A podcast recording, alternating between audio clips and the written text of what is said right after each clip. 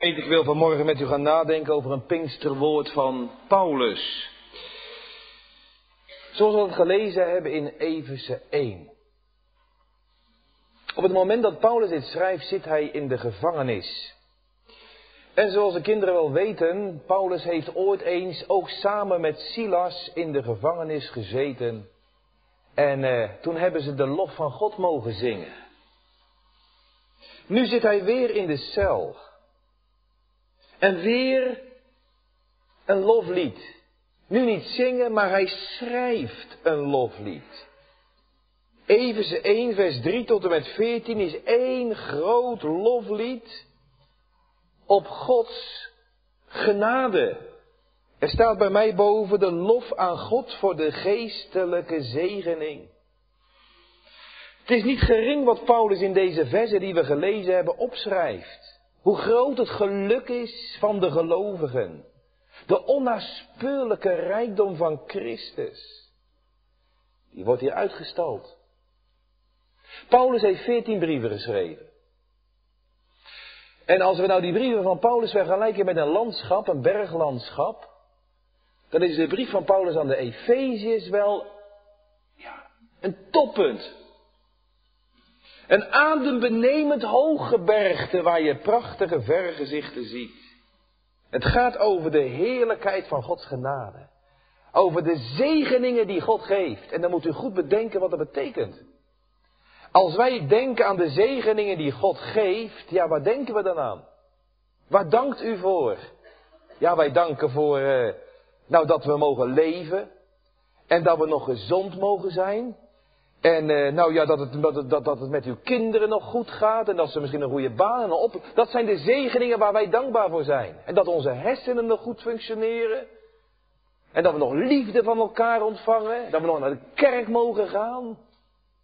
Maar weet u, als Paulus spreekt over de zegeningen, dan spreekt hij niet over aardse zegeningen, tijdelijke zegeningen, kerkelijke zegeningen. Maar dan spreekt hij over geestelijke, hemelse, eeuwige zegeningen. In Christus. En wat zijn die zegeningen dan? Nou, dat hebben we gelezen. De Vader. Er staat in vers 4, gelijk Hij ons uitverkoren heeft voor de grondlegging der wereld. Die eeuwige uitverkiezing. Uw liefde heeft mij uitverkoren. Wat een geweldige duizelingwekkende zegen. Er staat in vers 5, die ons heeft aangenomen tot kinderen. Dat ik een kind van God mag zijn geworden. Vindt u dat geen heerlijke zegen die eeuwig blijft? En als ik denk aan de Heer Jezus, God de Zoon, staat in vers 7, wij hebben de verlossing door zijn bloed. En we hebben de vergeving van onze zonden en misdaden. Dat zijn de zegeningen die God de Zoon geeft. De Vader geeft uitverkiezing en hij neemt ons aan tot kinderen. De Zoon die verlost mij door zijn bloed en die vergeeft mijn zonde. En dan worden de zegeningen ook nog van de Heilige Geest opgezond. En dat is onze tekst. Vers 13 en 14. Hij heeft ons verzegeld met de geest en ons het onderpand van diezelfde geest gegeven van onze erfenis. Die geest die zegelt ons en die is een onderpand van een toekomstig iets. Namelijk van een heerlijke erfenis. En in al die zegeningen van die drie enige God, daar mogen nou alle ware christgelovigen in delen. Joodse gelovigen en heidense gelovigen. En nou wil ik vanmorgen met u gaan stilstaan bij die zegen van Gods geest. Namelijk vers 13. Gij zijt verzegeld met de Heilige Geest, die het onderpand is van onze erfenis. Wat betekent nou dat zegel van de geest? Nou, daar heb ik over nagedacht en daar heb ik me op voorbereid. En dat wil ik vanmorgen aan u gaan, met u gaan delen. Ik zet boven de preek het zegel van de geest. Is de gedachte wanneer dat gebeurt? Er staat in vers 13, in welke ook gij zijt, nadat gij het woord der waarheid, namelijk het evangelie van uw zaligheid, gehoord hebt. In welke gij ook, nadat gij geloofd hebt, verzegeld zijt geworden. Wanneer gebeurt dat nou, dat een mens verzegeld wordt met de Heilige Geest? De tweede gedachte is waarin dat zegel nou bestaat. Verzegeld met de Heilige Geest der belofte. Wat, wil dat nou zeggen? En ten derde, waartoe dat zegel dient, vers 14, die het onderpand is van onze erfenis, wijst dus vooruit tot de verkregen verlossing, tot prijs zijner heerlijkheid. Het zegel van de geest. We letten ten eerste wanneer dat gebeurt. Ten tweede waarin dat bestaat. En ten derde waartoe dat dient. Nou, laten we eens goed lezen, vers 13. In welke of in wie ook gij zijt. In wie ook gij. Paulus die maakt een tegenstelling tussen wij en gij. In vers 12, een vers wat ervoor staat, als u uw Bijbel open hebt, dan ziet u, dan leest u mee. Opdat wij zouden zijn, tot prijs zijn wij die eerst in Christus hebben gehoopt. Dat zijn de Joden. Wij eerst. Wij hebben eerst op de Messias gehoopt. Het Joodse volk, de Joodse gelovigen. En nu ook gij, dat wil zeggen de heidenen die tot geloof zijn gekomen. Het Pinksterwonder was dat het eerst bij Jeruzalem begon, Judea, en dat het toen ook naar de heidenen ging. Eerst wij de Joden en nu ook gij als heidenen mogen delen in het heil. Paulus, kunnen we in handelingen lezen, is op zijn derde zendingsreis in de havenstad Everse geweest. In het jaar 53 na Christus. En daar heeft hij de gemeente, de christelijke gemeente, mogen stichten. En dan zou u handelingen 19 lezen, dan ziet u dat Paulus eerst naar de synagoge gaat. En daar predikt hij het koninkrijk van God. En totdat op een gegeven moment de Joden dat niet meer willen horen, dan gaan ze hem lasteren en smaden en zo, en ongehoord, ze verharden zich. En vervolgens gaat dan Paulus in die havenstad Everse, dan gaat hij naar de heidenen. En dan gaat hij de heidenen vertellen van de Heer Jezus. In wie ook gij. Dat woordje in wie, hè, dat is in Christus. Dus gij ook in hem. Dat is een ongelooflijk wonder. In wie ook gij. Het is niet vanzelfsprekend dat een mens in Christus komt. Van nature is er helemaal niemand in Christus. En daarom de grote vraag van morgen, hoe kom ik nou in Christus? Alleen voor degenen die in Christus zijn, is er geen verdoemenis meer. Maar is er wel een heerlijke erfenis die wacht? Hoe kom ik in Christus? Nou, dan kom ik bij de eerste gedachte. Staat er zo hier in vers 13. Weet je hoe dat nou gebeurt? In welke ook gij zijt, en dan komt het, nadat gij het woord der waarheid, het evangelie van uw zaligheid, gehoord hebt. En in welke gij ook geloofd hebt. Wat zegt Paulus hier? We lezen het zo woord voor woord. Hier wordt gesproken over het woord der waarheid, dat hetzelfde is als het evangelie van uw behoudenis. Allereerst hebben die mensen in Efeze hebben dat woord dat Paulus bracht gehoord. Wat hebben ze gehoord? Geen Griekse wijsheidleer, knap betoog. Ook geen Joodse wetsleer, je moet, je moet, je moet, maar ze hebben het woord der waarheid gehoord. Ik zie Paulus komen in die, in, in, in die grote stad. En dan die grote dag dat die mensen voor het eerst in een zekere school van tirannen, staat er in de Bijbel. Ze hebben een schooltje gehuurd, een zaaltje gehuurd, en daar gaat hij dan spreken, mensen komen erop af. Dat die mensen nou voor het eerst horen het woord der waarheid. En weet je hoe dat ook bij hen overgekomen is? Zeer pijnlijk. Want in die grote havenstad Everse, er zijn mensen die daar geweest zijn vorige week, met het amfitheater, in die grote havenstad Efeze had je een geweldige grote afgodstempel van de Diana der Efeziërs. Mensen, mensen die vereerden massaal die afgod, die vruchtbaarheidsgodin. En dan komt er een zekere Paulus aan. En die zegt, wat jullie tot nu toe hebben geloofd en wat jullie hebben vereerd, dat is leugen, dat is afgoderij. Jullie bedriegen je. Jullie zitten verkeerd. Dat is het woord der waarheid. Dat is een onthutsende, onthullende waarheid geweest. Jullie vereren niet de ware God, jullie vereren een afgod. En met al jullie vereringen gaan jullie straks voor eeuwig verloren, want jullie liggen onder de toorn van de ware God. In Efeze 2 kan je lezen wat hij gezegd heeft. Jullie zijn dood in zonden en misdaden. Jullie zijn kinderen van de ongehoorzaamheid. Jullie liggen onder de toorn van God. Jullie zijn door de Satan misleid. Het woord der waarheid. Jullie zitten nog in de duisternis. Een pijnlijke waarheid. Waarin de schuld en de verlorenheid voor God wordt uitgezegd. Maar datzelfde woord, dat werd voor hen ook het evangelie van hun zaligheid. Paulus heeft natuurlijk meer gezegd. Die heeft niet alleen de leugen van die afgod, afgod die vruchtbaarheidsgodin ontdekt. Maar heeft natuurlijk ook verteld van de ware God die zijn zoon gegeven heeft. Die zo lief gehad dat hij zijn zoon gegeven heeft. Die heeft verteld van de verlosser die gestorven is en opgestaan tot uw rechtvaardigmaking. Hij is gekomen om zijn bloed te geven, om u met God te verzoenen. En om u een schat te geven die nimmer meer vergaat. Datzelfde woord werd voor hen het evangelie van hun behoudenis. En zo zagen ze het verschil tussen de duisternis en het licht.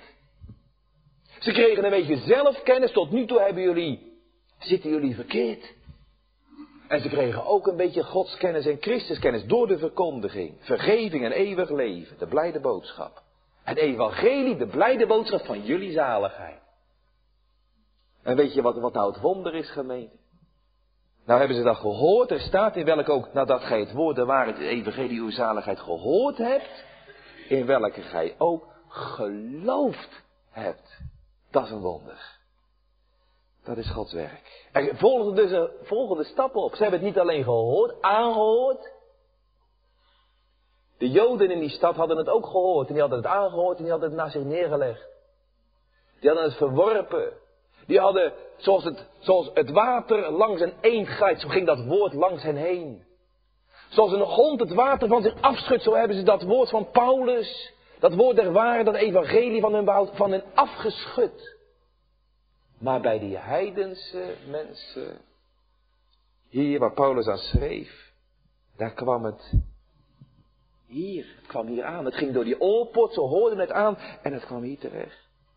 Ze gingen er gehoor aan geven. Ze verhardden zich niet, maar het kwam in hun hart terecht. De Heere reed voorspoedig op het woord der waarheid. En hij reed zo een hart in. In welke hij ook geloofd hebt. De leugen werd erkend. De wapens werden neergelegd. Bijzonder, hè? Nou, gemeden. Ook bij ons is het woord gekomen, het woord der waarheid. Hier in Rotterdam, ook een havenstad, een grote stad.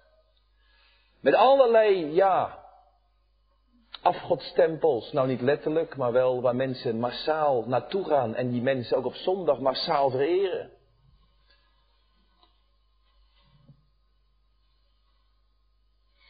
Bij ons is ook het woord der waarheid gekomen, al heel lang, al heel lang trouwens, ook in Rotterdam. Dominic Kijf te belt. In de jaren zeventig kwam dat woord der waarheid, het evangelie van uw zaligheid weer met kracht terug. Gods werk geweest. Een ontdekkend woord om te zien dat we zonder God en zonder hoofd zijn in deze wereld. Als we Christus, als we niet in Christus zijn. We hebben er niet om gevraagd, maar het is naar ons toegekomen zoals Paulus kwam naar die Efeziërs, terwijl ze er niet om gevraagd hadden. En wie heeft nou die prediking geloofd? Vanmorgen. Of degene die meeluisteren via de kerktelefoon of via de computer. Weet je wat geloof is? Ik stel me dat zo voor. Ziet u die mensen zitten in dat zaaltje in die school van Tyrannus en Paulus spreekt. Dan kunnen ze twee dingen doen. Ze kunnen boos worden of ze kunnen God gelijk gaan geven. En geloven is dat je God gelijk gaat geven. Wat nou dat mannetje Paulus zegt op die kansel, dat woord der waarheid. Het heeft gelijk. God heeft gelijk. En ik heb het, ik heb ongelijk. Ik heb het tot nu toe verkeerd gezien. Gemeente waarachtige bekering is dat ik een keer op een punt kom dat ik zeg, ik heb ongelijk. Ik zit ernaast. En God kan gelijk krijgen in mijn leven. Dat ik overtuigd ben, oh God, ik zit helemaal mis met me. Dacht dat ik zo vroom en zo, zo goed bezig was. Maar ik zit er helemaal naast. En dan kwam die overgave. Die woorden zijn waar Die woorden zijn betrouwbaar en die God die spreekt, die is te vertrouwen. En toen kwam het punt dat ze zich aan die God en aan die Zoon van God gingen toevertrouwen. Dat is geloof. Sommige mensen zeggen dat geloven te maken heeft met het woord touw. Nou, dat is wel een mooi beeld trouwens. Een schip dat in de branding is, hè. En dat met een touw aan het vaste land verbonden raakt. Zo'n schip dat kan nooit meer losgeslagen worden. Dat ligt vast. Al zit het in de branding. Zo ben ik met touwen verbonden aan Jezus. Met koorden van liefde en touwen van geloof. Ziet u gemeente die, die, dat, dat, de, de werking van dat woord, ziet u dat? De toepassing door de geest. Zo was het met de Pinksterdagen ook. Hè. Paulus, op Petrus ging preken. En de, de, eerste reactie dat ze het hoorden, ja, sommigen die zeiden van, wat is dit? Die waren verbaasd. Anderen die zeiden, ah, allemaal, allemaal, allemaal zotte klap. Die mensen hebben een beetje te veel zoete wijn op. En weer anderen die werden verslagen in het hart. Daar ging dat woord inderdaad zijn werking doen. En die hielden op met tegenspreken. En die gingen God gelijk geven. Die werden verslagen in het hart. In welke ook gij. En mag u dat nou vanmorgen uh, beamen? In welke ook ik, nadat ik dat woord der waarheid gehoord heb. Dat woord dat was scherper dan een tweesnijdend zwaard. Maar het was ook het evangelie van mijn zaligheid. Toen ik overboord ging met mijn meningen, toen werd ik zalig in het, in het werk van een ander. Toen werd datzelfde woord, wat een scherp snijdend zwaard, werd voor mij zoeter dan honing, kostbaarder dan goud. Ook ik.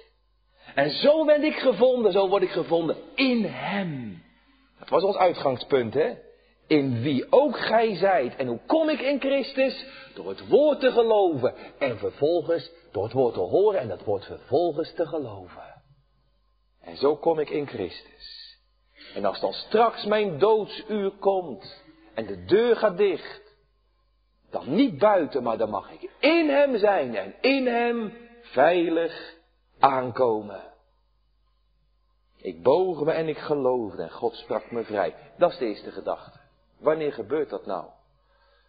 Dat je nou in Christus bent en dus verzegeld wordt. Dat gebeurt op het moment dat je tot geloof komt. En dan ga ik zo langzaam over naar de tweede gedachte. Wat houdt het nou in dat je verzegeld wordt? Gemeente, als ik het goed zie, en ik denk dat ik het goed zie, dan zou ik het niet zeggen natuurlijk. Die gemeente van Eversen, Paulus heeft daar gepreekt. Die mensen werden gebracht tot het geloof in de Heer Jezus en die werden tot bekering gebracht tot de ware, waarachtige God.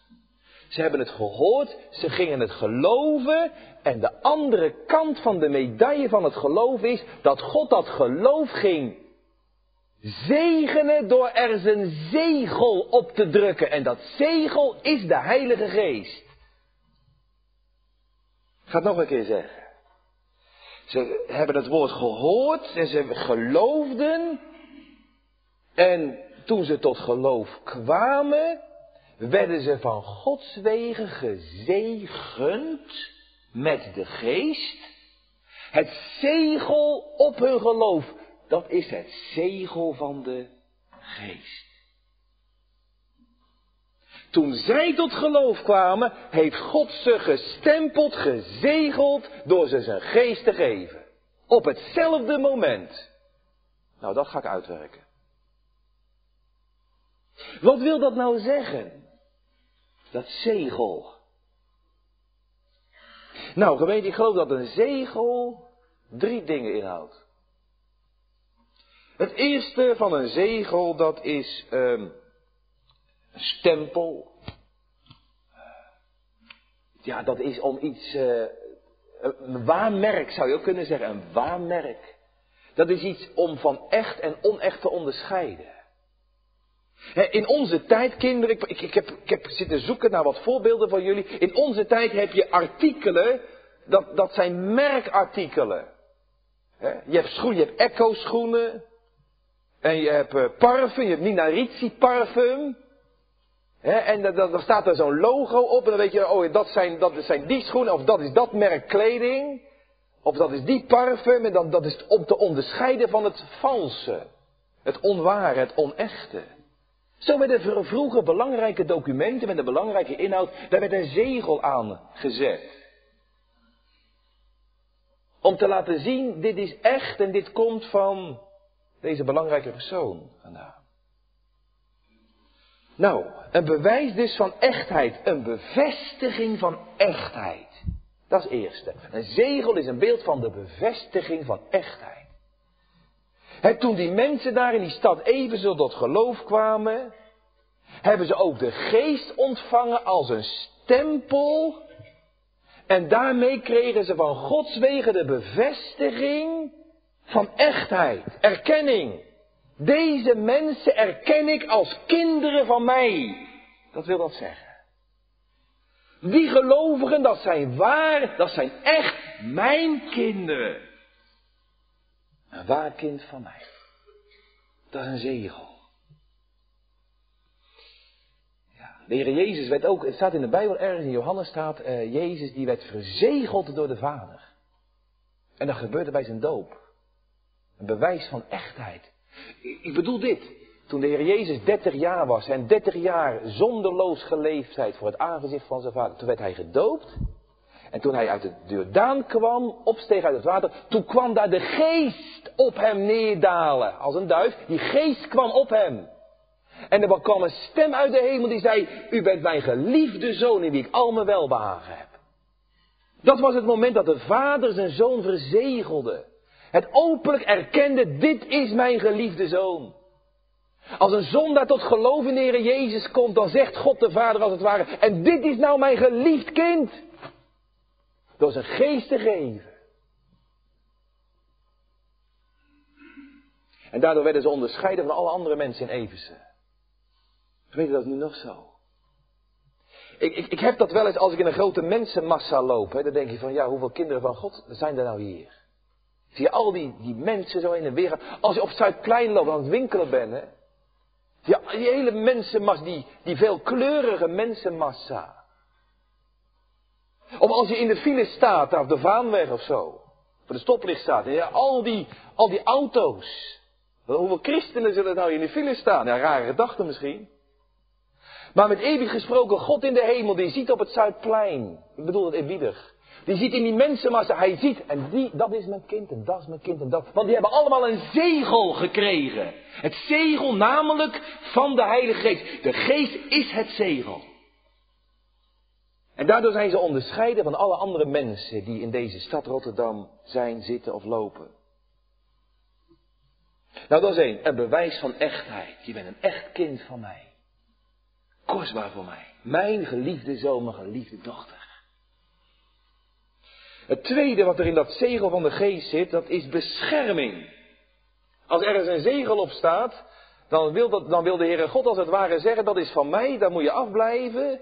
Geen boze macht en geen Satan en geen boze krachten kunnen je uh, uit de handen van de Heere rukken. Ik sta ervoor garant dat uh, het is van mij. Ik sta ervoor garant dat er geen boze machten uh, mijn kinderen kapot kunnen maken. Je wordt beschermd door God.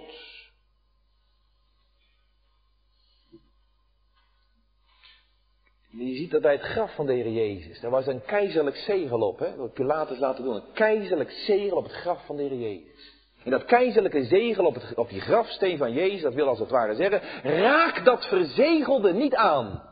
Waag het niet om dat zegel te beschadigen of te breken, want dan krijgen we met de keizer zelf te maken.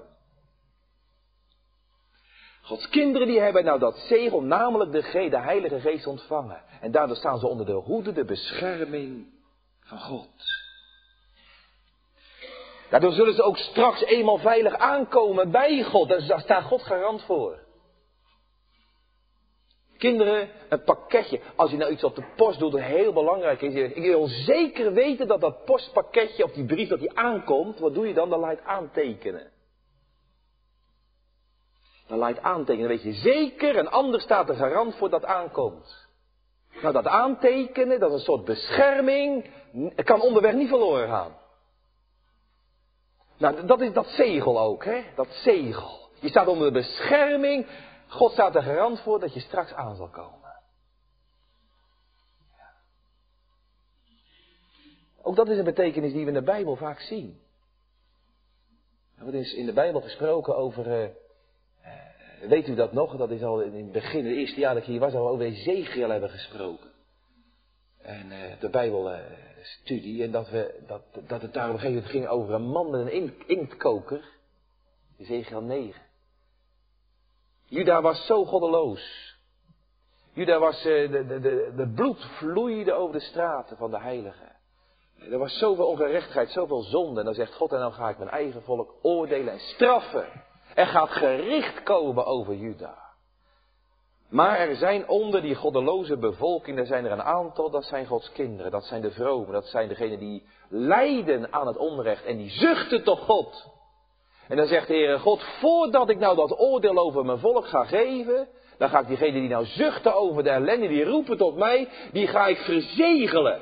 En dan stuurt de Heere God een man met een inktkoker. En die moet op al die oprechten, die zuchten, die moet, die moet er een teken op zetten. Misschien wel het teken van het kruis. En die getekenden, die verzegelden, die gemerkten, die gestempelden, die zouden worden gespaard en bewaard als het oordeel van God zou gaan komen. Die hoeven niet meer te vrezen voor het oordeel. Nou, dat is het tweede kenmerk van een zegel. Het geeft ook bescherming. Bewijs van echtheid en het geeft bescherming. En dan is er nog een derde kenmerk van een zegel. Dat is, het is mijn eigendom. Een eigendomsmerk. Sommige dominees, die hebben, die hebben vaak veel, eh, veel boeken in een boekenkast. Hè? En uh, sommige dominees hebben de gewoonte om in hun boeken een, uh, een kaartje, in, in al hun boeken een kaartje te doen. En met hun naam erop. Plakken ze voor in dat boek. Een ex libris heet dat. Zodat iedereen kan zien, als dat boek ooit nog eens kwijtraakt of door een ander geleend wordt. Het is niet van mij, maar het behoort bij die en die. Stempel, zegel. Een ex libris erin. Dat is mijn boek. Iedereen mag dat weten en iedereen moet dat trouwens weten, zodat het niet door een ander wordt gehouden. Een eigendomsmerk. Dat was vroeger ook zo in de tijd van uh, ja, Paulus. Dat slaven, vee op de markt, slaven die werden gekocht. En als je dan gekocht werd uit die grote massa slaven, die grote massa schapen of geiten, dan kreeg het merk van de eigenaar die je gekocht heeft, kreeg je opgedrukt of gebrandmerkt soms. Het is een teken dat dat goed aan hem behoort, jouw eigenaar. Dat je van grote waarde bent en dat je kostbaar bent voor hem. Jij bent van mij, mijn eigendom. Een eigendomskenmerk. De grote Abraham Kuyper, Zomaar even voor de, even, voor de aardigheid, zo even tussendoor. Kinderen, de grote Abraham Kuyper, geweldige grote dominee, eh, belangrijke dominee. En eh, de tijd van opa en oma, en daarvoor nog eigenlijk. Ja, die las een keer dit stuk in de, in, de Bijbel en eh, toen, moest, toen ging hij dat op een zondagmiddag uitleggen aan zijn kinderen. De jongens, weet je wat nou dat betekent die zegel, dat zegel van de geest? Het hadden net gereten, en hij ging het aan zijn kinderen uitleggen. Nou, dat was nog de tijd dat de opa's en de oma's die droegen, die opa's, die, uh, die, die, jongen, die jongens, die droegen nog een, uh, die droegen nog een, uh, een pet. En dan zei hij, nou jullie hebben misschien wel eens een, een, een oude pet op straat zien liggen, in de modder. En je denkt, ach die pet die is van niemand. En je schopt er tegen en je rijdt er overheen. Laat er nou net een, jongen voorbij komen van wie die pet is. En die jongen die loopt naar je toe en zegt, hé hey joh, zou je wel met je handen en met je voeten van een pet af willen blijven? Die is van mij. En zegt Kuiper, als wij nou het eigendom zijn van de Heer Jezus, jongens, dan neemt hij het altijd voor je op. En dan strekt hij zijn beschermende hand over je uit. En als er dan machten zijn die jou willen trappen of die je willen slaan, dan zegt de Heere God, dan zegt hij, zou je wel van mijn kind af willen blijven, want dat kind is van mij. Nou, dat is nou het zegel. Gaat ie? Dat is nou het zegel. Jij bent van mij. Satan heeft er geen recht meer op. Weet je, eh, ik heb wel een vraag. En dat is deze vraag. Is dat zegel nou zichtbaar? God ziet dat zegel. Jawel. Maar zie ik het? Zien anderen het aan mij dat ik behoor tot zijn volk? In de stad Even zat je vroeger ook een bloeiende houthandel. Vroeger had je dat trouwens bij ons ook. Hè? Boomstammen, ik heb me laten vertellen, boomstammen werden vroeger ook verzegeld en dan werden ze een tijdje in de sloot gelegd. Omgezaagde boomstammen werden in het water gelegd, in de sloot gelegd. Waarom? Ik heb me laten vertellen om goed dood hout te krijgen. En dat is dan bruikbaar. Zo houdt de Heer Jezus zijn kinderen in deze wereld. Ons eigen ik, dat is de, sloot, de vloot van de wereld. Ons eigen ik moet goed dood om bruikbaar te zijn voor Hem. Maar, als die boomstammen dan een tijdje in dat slootwater liggen, dan komt er van, ja, dan komt er natuurlijk ook uh, schimmel op te staan en, en, en mos en rommel op te liggen op die boomstam. Maar dat neemt het brandmerk niet weg. Maar dat, dat mos en die schimmel, die rommel, die moeten wel afgekrapt worden. Dan wordt het zegel weer zichtbaar. Gaat u? Het zegel is zeker, maar het is niet altijd zichtbaar. Niet altijd kenbaar in de omgeving. Omdat ik me niet altijd gedraag als een kind van God. Gemeente, ik, nog één keer komt dat woordje zegel voor in de Eversbrief. En uh, dat is hoofdstuk 4, vers 30. Dat moet u eens opzoeken. Hoofdstuk 4, vers 30. Dat is de tweede en de laatste keer dat het woordje zegel voorkomt. In de Eversbrief. Efeze 4, vers 30. Staat dit. En bedroef de Heilige Geest van God niet door welke gij verzegeld zijt tot de dag der verlossing. Bedroef de Heilige Geest van God niet, waardoor je verzegeld bent tot de dag van de volkomen definitieve verlossing, bevrijding. En hoe kunnen we dan de Heilige Geest bedroeven? Nou, dat staat er nou net voor. Het staat in vers 25 als je liegt, daarom leg de leugen af. Dat is nou die schimmel. Als je liegt, als je als kind van God liegt. Of vers 26, als je toornig wordt, als je driftig bent en je laat je in je driftbuien gaan, je wordt zo gauw boos en je blijft boos. Dat is nou dat mos, die rommel, waardoor het zegel een beetje onzichtbaarder wordt. Geef de duivel geen plaats. Als je steelt, vers 28, of vers 29, geen vuile taal gaat uit uw mond. als je grove taal spreekt, of gore taal spreekt, en je bent een christen. Dat is die schimmel, dat is dat mos. Dat moet er afgekrapt worden. Dan word je weer een zichtbare getuige van Christus. Bedroef de geest daarmee niet, want het zegel zit er wel op. Alleen dan wordt het een beetje onzichtbaar voor de omgeving. Ja. Nou, gemeente. Ik heb nog één vraag. En dan ga ik naar de derde gedachte. In welke gij ook, nadat gij geloofd hebt, verzegeld zijt geworden met de Heilige Geest. Ziet u dat woordje in welke, in wie? He, dus de Heer Jezus in hem is nooit los te maken van de geest. En de geest is ook nooit, dat zegel is ook nooit los te maken van Christus. In Christus. Geen geestestempel zonder geloof in hem.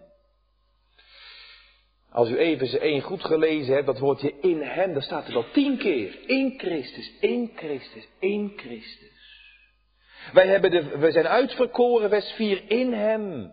Vers 7, we hebben de verlossing in hem. We zijn uh, begenadigd, vers 6, in de geliefde. En zo zijn we ook verzegeld in, door de geest, in Christus. Het gaat nooit zonder hem. Een schat van zegeningen in hem ten erfdeel.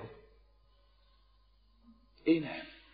Dan ligt de nadruk op. Niet zozeer op dat zegel, maar op geloof in hem. En dan krijg je dat zegel, dat krijg je erbij.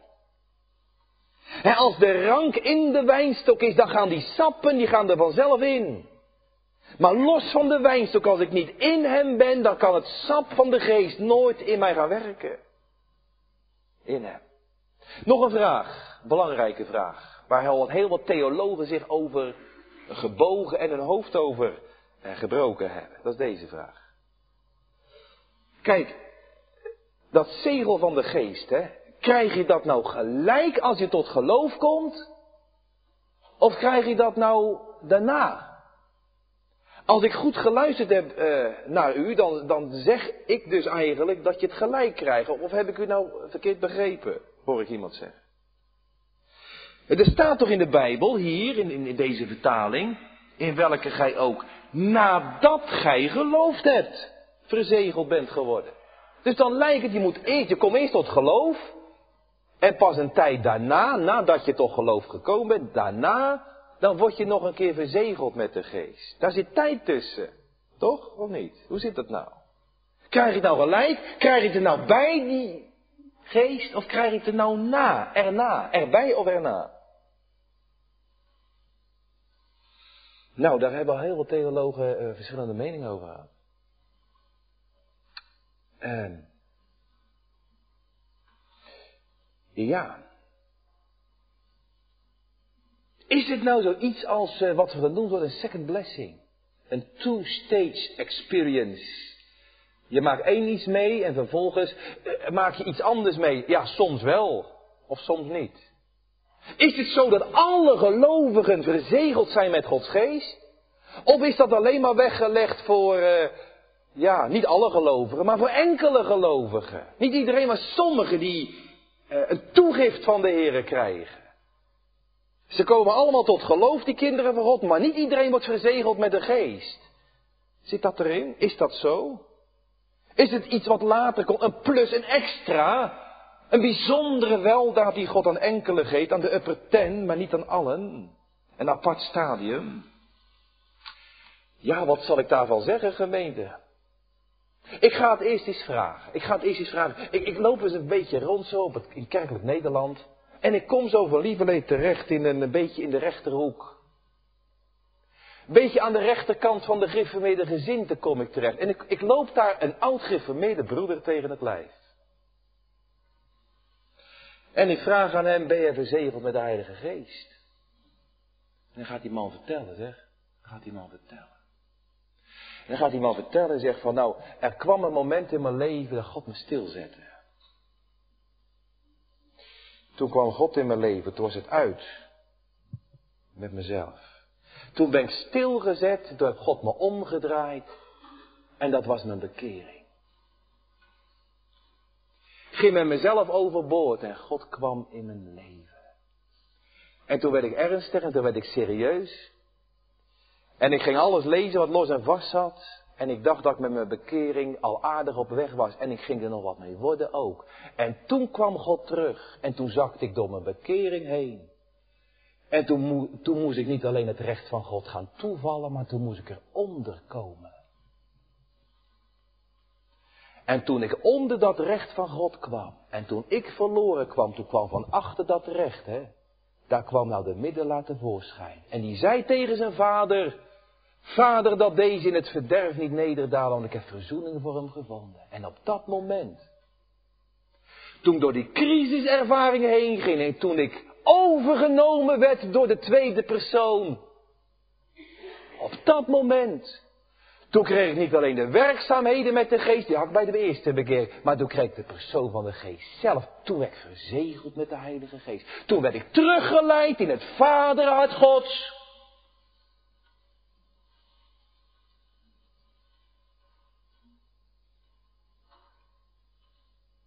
Ik ben er even stil van. Dan ga ik naar de andere kant. Weet je, de andere kant van het kerkelijk spectrum. En ik loop daar zo, ik loop daar een volle evangeliezuster tegen het lijf. En ik ga zeggen, zeg, zuster, bent u, uh, bent u verzegeld met de Heilige Geest? En die ga ook vertellen. En weet je wat die zei? Ja, toen ik mijn hart aan de Heer gaf, Toen kreeg ik een relatie met God. Toen kwam ik geloof. En uh, ja, ik bouwde aan die relatie. En ik was daarmee bezig. Maar ik voelde toch dat ik iets miste. En toen, na maanden, ik heb er ook wel om gebeden, van heren, ik mis wat. En toen na maanden, toen werd ik gedoopt met de geest. En toen ik met de geest gedoopt en vervuld met de Heilige Geest, halleluja, prijs de Heer, toen kreeg ik ook nog zijn gaven bij. En sinds die tijd spreek ik ook in tongen. En ik, ik ken anderen die ook verzegeld zijn, die inderdaad die tweede zegen hebben ervaren. En uh, ja, die spreken niet de tongen, maar die, die hebben de gave van genezing van de geest ontvangen. En er zijn er ook in onze gemeente, die hebben de gave van profetie ontvangen. Die krijgen soms een woord van de Heer, die mogen zien dingen die in de toekomst gaan gebeuren. En het komt nog uit ook. Nou. Aan de ene kant en aan de andere kant. Allebei mensen. Twee uitersten. In het kerkelijk spectrum. En alle twee zeggen ze eigenlijk hetzelfde, alleen met hun eigen woorden. Namelijk dat ze die geest ontvangen hebben als een aparte ervaring nadat ze tot geloof gekomen zijn. Enkele maanden daarna. Of enkele jaren daarna. En gemeente, ik geloof dat ze er beide, ja, naast zitten. Niet dat het niet echt is als ze meegemaakt hebben, alleen eh, ze, duiden het verkeerd. Ik geloof als we goed lezen in de schrift, en ik heb daar Calvijn mee, en ik heb John Owen mee, ik heb ook de kanttekeningen mee, die kanttekeningen. Altijd eerst maar kijken. Eerst maar kijken wat zeggen de kanttekeningen ervan. Weet je wat de kanttekeningen zeggen? Die zeggen deze verzegeling geschiet op het geloof en door het geloof. Een andere vertaling zegt toen gij gelovig werd. Having believed. Toen ik tot geloof gekomen ben. Op het moment dat. Kijk, we zien in, de bij in het Nieuwe Testament nergens een apart moment tussen geloven en verzegeling. Dat gaat samen. Niet lang daarna, of voor sommigen misschien wel nooit daarna, maar gelijk er direct op. Elke gelovige sinds de Pinksterdag hebben de geest ontvangen. Er is in de Bijbel geen onderscheid tussen christenen en superchristenen.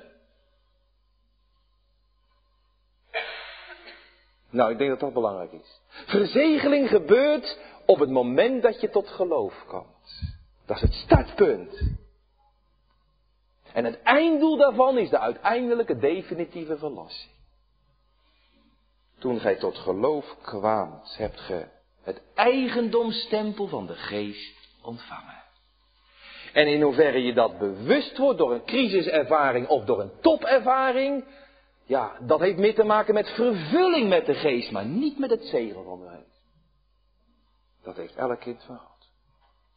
Nou gemeente, ik, ik zou eigenlijk nog wat willen zeggen over vers 14, maar ik zie dat de tijd eh, voortgaat.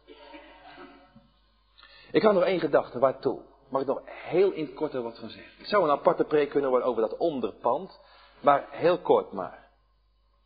We hebben dus gezien wanneer dat zegel geschiet, wat het inhoudt, die drie dingen, bewijs van echtheid, bescherming en eigendomskenmerk. En waartoe dient dat zegel nou? Er staat er, het is, die geest is ook het onderpand van onze erfenis. Die geest heeft niet alleen te maken met geloof, zegel erop, maar ook met hoop. Het onderpand van onze erfenis, dat ziet vooruit. Dat ziet vooruit. De geest is zegel en de geest is ook onderpand. En onderpand wil zoiets zeggen als een eerste aanbetaling, een voorschot. Het volle bedrag, dat volgt straks. Het volle bedrag volgt straks. Er is iets van een reeds. Ik krijg nu al wat. Zakgeld, handgeld. En straks krijg ik de volledige som.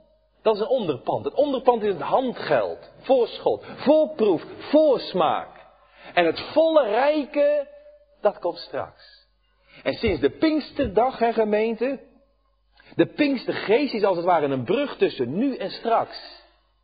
Nu hier op aarde krijg je al wat, alvast. En straks het volle. De Heilige Geest is het onderpand, het handgeld van het Koninkrijk Gods. Reeds krijg ik al wat, maar het is nog niet alles. Nou, dat zeggen wij wel als reeds en nog niet. En u voelt die spanning tussen reeds en nog niet. En zelfs ook het kerkelijk leven kan je verdelen in een reeds en een nog niet. En als ik kijk naar mijn charismatische uh, broeders en zusters. Er is nou ergens een Pinksterweekend, een opwekkingsweekend in Biddinghuizen. Zitten duizenden mensen. En die charismatische mensen, hè, die leven zo vaak bij het reeds. We hebben het al in Christus. We zijn rijk in Hem. De krachten van het koninkrijk komen openbaar. En dan moet je uitkijken dat je niet triomfantalistisch wordt. Reeds. Die, leggen, die overbeaccentueren het reeds. Maar bij ons in onze revo-cultuur, in de gereformeerde gezinten, daar beaccentueren wij misschien wel een beetje te veel over dat nog niet. Ja, maar het is nog allemaal gebroken, het is gebrekkig, het is in beginsel, het is allemaal zo zwakjes. We komen er eigenlijk niet verder dan de bedelaarsstand. En mijn ideale gemeente zijn waar het samen gaat. Het reeds en het nog niet. Want als je het nog niet te veel benadrukt, dan kan je ook wel eens een beetje moedeloos worden. Een beetje fatalistisch. Ziet u? En hier is heel mooi, vind ik in de Bijbel, dat, dat, dat, als het ware samengaat. Het onderpand is er. En denk niet gering over dat onderpand. Want dat handgeld is niet minder dan de Heilige Geest zelf. Maar het volle kapitaal, dat komt nog. Nu reeds iets, straks alles. Nu een voorschot en straks staat er onze hele erfenis. Nu de aanwezigheid van de geest, straks de volheid van de geest. Nu alvast de eersteling, straks de volle oost. U voelt het verschil. En nu leven we in de tijd van, uh, ja, reeds en nog niet. Een klein beetje. Nu leven we in de tijd van, uh, van die, die, die druiven in de woestijn. Jozua en Caleb. Die druifjes van het land. Mag er af en toe een paar proeven. Reeds. Maar ik ben er nog niet.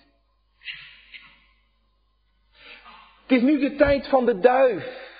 Met dat olijftakje in zijn, uh, in zijn bek.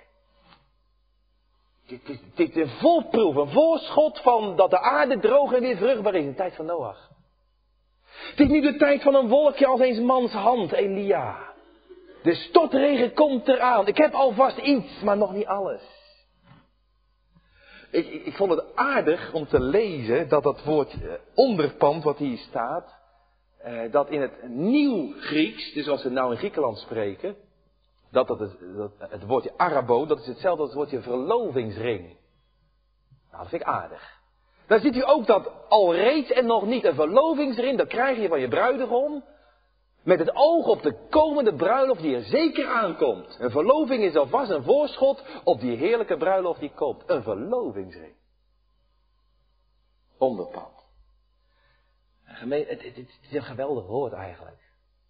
Onderpand, dat wil zeggen voorlopig, maar wat er straks komt is wel gelijksoortig aan wat je nu al hebt. Daar moet je eens over nadenken.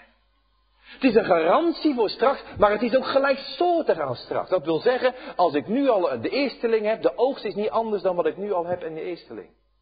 Het handgeld is niet anders dan de volledige som. Alleen dat volledige som, het volledige bedrag is veel meer, veel meer dan nu. Het is een gradueel verschil. De godsdienst in de hemel is niet anders dan de godsdienst hier op aarde. Alleen het is daar veel meer, veel groter, veel heerlijker. Maar het is niet wezenlijk anders. ik mag hem nu al hier dienen. Maar straks in de hemel ook. Nu mag ik hem dienen zonder vrees. Straks mag ik hem dienen zonder zonde. Nu al is er een beginsel van heiligheid in mijn hart gelegd. Want die Heilige Geest die werkt aan op heiligheid. En straks zal die heiligheid volmaakt zijn. Dat noemen we dan heerlijkheid. Nu al mag ik in beginsel iets proeven en smaken van de liefde, de tere liefde van God. En straks mag ik diezelfde liefde smaken en zal ik in die liefde eeuwig dronken zijn. Nu al heb ik bij tijden en ogenblikken dat ik me mag verheugen in mijn zaligmaker. Maar het is onderbroken. En straks Straks zal mijn blijdschap ten hoogste toppen stijgen. Het is dezelfde blijdschap, alleen dan veel meer. En veel overvloediger. Reeds en nog niet. En daar zitten we nou tussen. Aan de ene kant zuchten we mee met de schepping in Barensnood, Birma, Libanon, spanning in het Midden-Oosten, geweldsdelicten, brandweermannen die omkomen in een reddingspoging van anderen, in Eelde. We zuchten mee met de schepping en met de schepsel in Barensnood. En tegelijkertijd zien we uit naar dat volkomene. Niet omdat ik dat nou zo smartelijk mis, omdat ik nou niks heb. Nee, juist omdat ik nou al iets ontvangen heb, verlang ik nou nog veel meer. Als kind van God heb ik de Heilige Geest ontvangen. En ik neem er geen genoegen mee, want het is een onderpand. Heren, ik wil eigenlijk nog veel meer. Veel voller. Namelijk die volledige erfenis. We nemen toch geen genoegen met de eerste termijnbetaling? We nemen toch geen genoegen met een voorschot? Dan zie je toch uit naar alles, naar het geheel. En zo werkt de Heilige Geest verwachting, verlangen naar die volkomen erfenis en naar die volkomen zaligheid. Nou, waar eindigt het dan mee? Kunt u het begrijpen? Ik ben blij dat u er vanmorgen bent. Het heeft toch altijd wat die tweede feestdagen. Ik weet niet wat dat is. Het is altijd wat minder druk. Maar ik kan mijn woord meer kwijt. En dan eindigt het, kunt u begrijpen in vers 4, 14, tot prijs van zijn heerlijkheid. Tot lof van zijn heerlijkheid. Ik kan me dat zo goed voorstellen. Als je dit hoofdstuk, eh, als je nog eens op je gemakje leest. Mensen, vergen, toppunten, bergtoppen. Ik, ik zie heerlijke dingen. Ik zie heerlijke zegeningen van de drie-enige God. Hij herhaalt het als een refrein telkens weer opnieuw. Door dit hele hoofdstuk heen. Hij zegt in vers, 5, vers 6, tot prijs van zijn heerlijkheid. Dat ik door de Vader verkoren ben, uitverkoren, tot prijs van zijn heerlijkheid, lof van zijn heerlijkheid. En dat ik door de Heer Jezus verlost ben en zelfs een erfenis krijg. Hij zegt in vers 12, tot prijs van zijn heerlijkheid. En dat ik door de geest verzegeld ben en dat hij mijn onderpand is voor het volkomene straks. Vers 14. Tot prijs van zijn heerlijkheid. Als het gaat over de zegeningen die ik van God de Vader ontvangen mag in Christus. Tot lof aan de Vader. Lof zij uw Vader die mij van eeuwigheid verkoren hebt. En die mij aangenomen hebt tot uw kind. Als het gaat over de zegen die de Zoon mij schenkt, de verlossing in zijn bloed en de vergeving van mijn zonden. Dan kan ik niet anders dan zeggen, lof zij uw zoon die mij afgewassen hebt met uw eigen dierbaar goddelijk hartebloed. En als het nou gaat over de zegen, het zegel van de Heilige Geest, dan kan ik niet anders dan dat de snaren van mijn hart gaan trillen. En dat ik, als ik dit mag genieten in beginsel zwak, maar toch mag genieten, dan komt er een loflied in mijn hart. Een loflied op de heerlijke zegeningen die de drie enige God mij schenkt. Hun zal een schat van zegeningen in hem ten erfdeel zijn. Ik kan die reeks der schatten niet tellen, noch bevatten. Dat goed is zo groot, als de voorsmaak al zo zoet kan zijn, met tijden en ogenblikken. En als het voorschot al zo groot is, wat moet dan het volle zijn? Hoe groot is dat goed? Wat God heeft weggelegd. Voor degenen die hem vrezen, die hem lief hebben. Gij doet me schatten erven die nimmer meer vergaan. Dan blijft er maar één ding over. Dan ga ik naast Petrus staan op de Pinksterdag. Het moest eruit. De glorie aan God. De grote daden van God verkondigen. Blij zijn in de Heer. En dan ga ik ook naast Paulus zitten in de gevangenis. En dan gaan we samen God groot maken. Ere zij aan God de Vader. Ere zij aan God de Zoon. Eer de Heilige Geest, de trooster. De drie enige in de tekst. De drie enige in zijn troon. Halleluja, halleluja. De drie enige in zijn troon. Amen.